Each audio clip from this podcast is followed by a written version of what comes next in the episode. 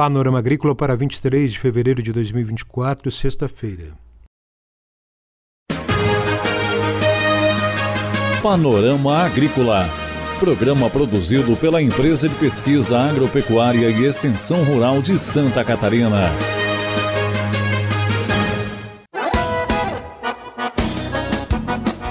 Sexta-feira de lua crescente, 23 de fevereiro, no ar para você, amigo ouvinte, está o Panorama Agrícola.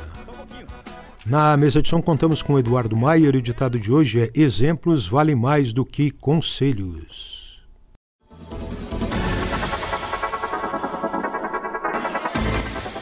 Nesta sexta-feira você confere aqui no Panorama Agrícola o uso do mel na gastronomia. Acompanhe o Panorama Agrícola na internet, no aplicativo Epagrimob e nas plataformas digitais de podcast SoundCloud e Spotify. Dica do dia. A alimentação leve, sobretudo agora no verão, vai fazer bem para a sua saúde. Mantenha-se hidratado, faça exercícios regularmente, reponha vitaminas C e D se necessário e durma o suficiente. É hora das notícias. A Embrapa está lançando um livro sobre baunilha para produtores técnicos e demais interessados. Cultivo de baunilha, práticas básicas é um livro digital e responde a questões técnicas sobre a baunilha.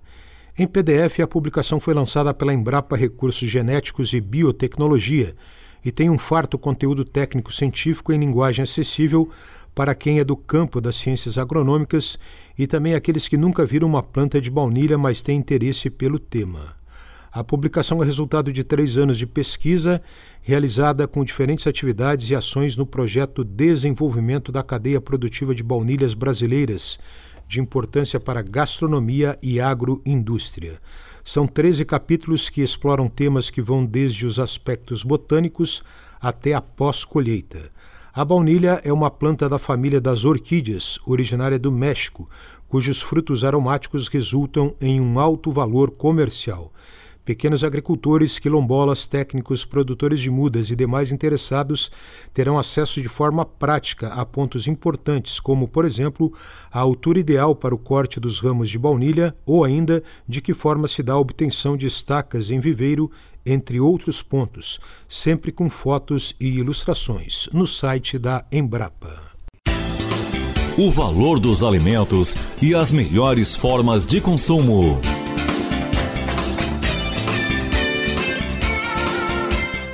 O Alimento e Companhia de hoje, aqui do Panorama Agrícola, vai falar sobre o mel na culinária, orientações importantes para você. Ouça com a professora Cláudia Oliveira. Bom, é sempre bem interessante falar sobre o mel na culinária, né? Considerando que hoje as pessoas buscam uma alimentação mais saudável, querem uma comida mais saborosa, valorizam manter as propriedades nutricionais, então fica bem interessante a gente trazer esse assunto é, à tona, né? Já que é um assunto que também está em alta, e a ideia é contribuir aí da melhor maneira possível com os diferentes usos, né, desse ingrediente de uma maneira ainda mais saborosa. Então, quando me perguntam, né, ah, quais os cuidados que eu tenho que ter, como que eu devo escolher o mel? Primeira coisa, conheça o meliponicultor, conheça o apicultor, saiba a origem desse mel, saiba como que ele é cultivado, como que ele é colhido. Tudo isso faz diferença no resultado de um mel mais puro, mais saboroso, né, que vai contribuir com seus preparos e não vai colocar em risco a tua saúde. A primeira dica é essa, né? Conhecer o seu fornecedor. Tendo em vista, né, que o seu fornecedor é um produtor responsável, que se preocupa com as questões ambientais, que tem ali é, tudo cultivado de maneira sustentável, vale a pena você investir nesse produto, né? Então, onde que você pode usar? O mel é um excelente substituto do açúcar. Só que hoje em dia não é só isso que ele traz, né? Então, o que, que a gente busca valorizar? Toda a composição dele, na região em que ele foi produzido, é, é dado muita atenção à florada, porque querendo ou não, né, a gente já sabe que as diferenças de solo, de clima, se foi colhido no verão, se foi colhido no inverno, se foi no outono, uh, o, o, que, que circunda ali a, aquele espaço, se são rosas, flores do campo, árvores frutíferas, tudo isso contribui para um resultado muito diferente. Então a gente busca não só a doçura no mel, mas também essas características de sabores variados para poder dar um toque especial no nosso preparo. Então você prepara ali um chazinho, adoça com mel, que tenha essas características mais florais, você vai ver como que fica harmônico, né? Você dá um toque especial no seu preparo. E o que fazer se for necessário aquecer o mel? E mais, o uso do mel de abelha sem ferrão em um risoto. Em algumas receitas, como bolos, biscoitos, mesmo que não se tenha a recomendação do aquecimento do mel, porque a gente acaba perdendo ali algumas propriedades nutricionais, a gente recomenda que se coloque como substituto de, do açúcar, porque mesmo que eu perca algumas propriedades, ele ainda continua mais saudável e traz um sabor diferente para o meu preparo. Agora, a grande, né, o, a grande pegada, o grande lance, a, o que tem sido mais procurado ultimamente são os méis de abelha sem ferrão, exatamente por conta dessa diversidade de cor, de aroma, de sabor, para poder finalizar pratos. Então, a gente consegue usar na gastronomia é, em praticamente todos os preparos, doces, salgados, preparos crus, preparos assados, enfim, é, essa busca por essa inovação dessas características de sabores variados, ela tem ficado cada vez mais constante. Eu particularmente gosto muito de usar os méis das abelhas nativas, né, as abelhas sem ferrão.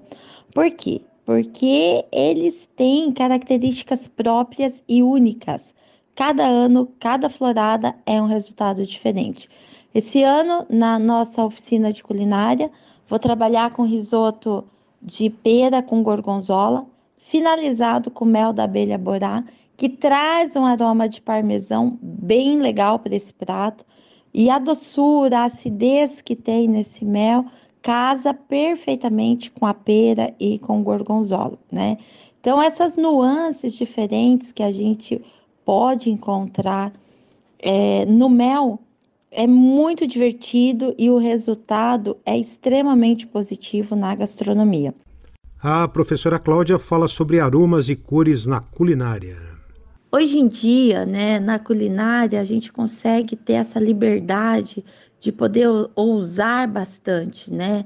De se inspirar numa receita, fazer uma alteração, de cada um trabalhar com aquilo que realmente gosta. Então, tanto faz ser o mel é, da apis ou das abelhas nativas, a gente sabe que cada um vai ter a sua característica, cada um tem as suas propriedades nutricionais, então a gente está trabalhando com um alimento que é saudável, que traz na sua composição aromas que contribuem com aquele preparo, ajudam na coloração, então, você vai fazer uma costelinha de porco, pincela com mel, um frango. Quando você põe para assar, dá um, um, uma coloração, né?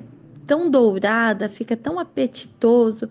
A gente sabe que a gente come com os olhos, né? Então, além de estar bonito, vai fazer com que aquele alimento fique ainda mais gostoso. E aí, lógico, se você fez um preparo que precisou alterar a temperatura do mel, soube que perdeu ali um pouquinho de propriedade, usa um pouquinho de mel na salada, vai estar tá ele in natura, usa para adoçar um chá, para adoçar o suco. Por que não um drink, né? Por que não fazer uma bebida alcoólica, mas também com, com algumas propriedades nutricionais interessantes? Então, assim, é, o que eu posso dizer para vocês hoje é que não tem uma limitação do uso. A gente tem que ir testando, experimentando. Agradou o paladar, agradou o visual, tá correto. pode continuar fazendo. Quanto menos você aquecer o mel, mais resultado nutricional você tem. No entanto, assim como o azeite, né? Por mais que a gente ainda tenha alguma alteração, não se perde tudo e a gente acaba ganhando também com o sabor. Por isso, a minha recomendação é ouse, teste, vocês vão descobrir combinações extremamente interessantes, muito saborosas, que vale a pena. Essa entrevista aqui no Alimento e Companhia do Panorama Agrícola com a professora Cláudia Oliveira, falando sobre o uso do mel na culinária. Panorama Agrícola. Programa produzido pela Empresa de Pesquisa Agropecuária e Extensão Rural de Santa Catarina.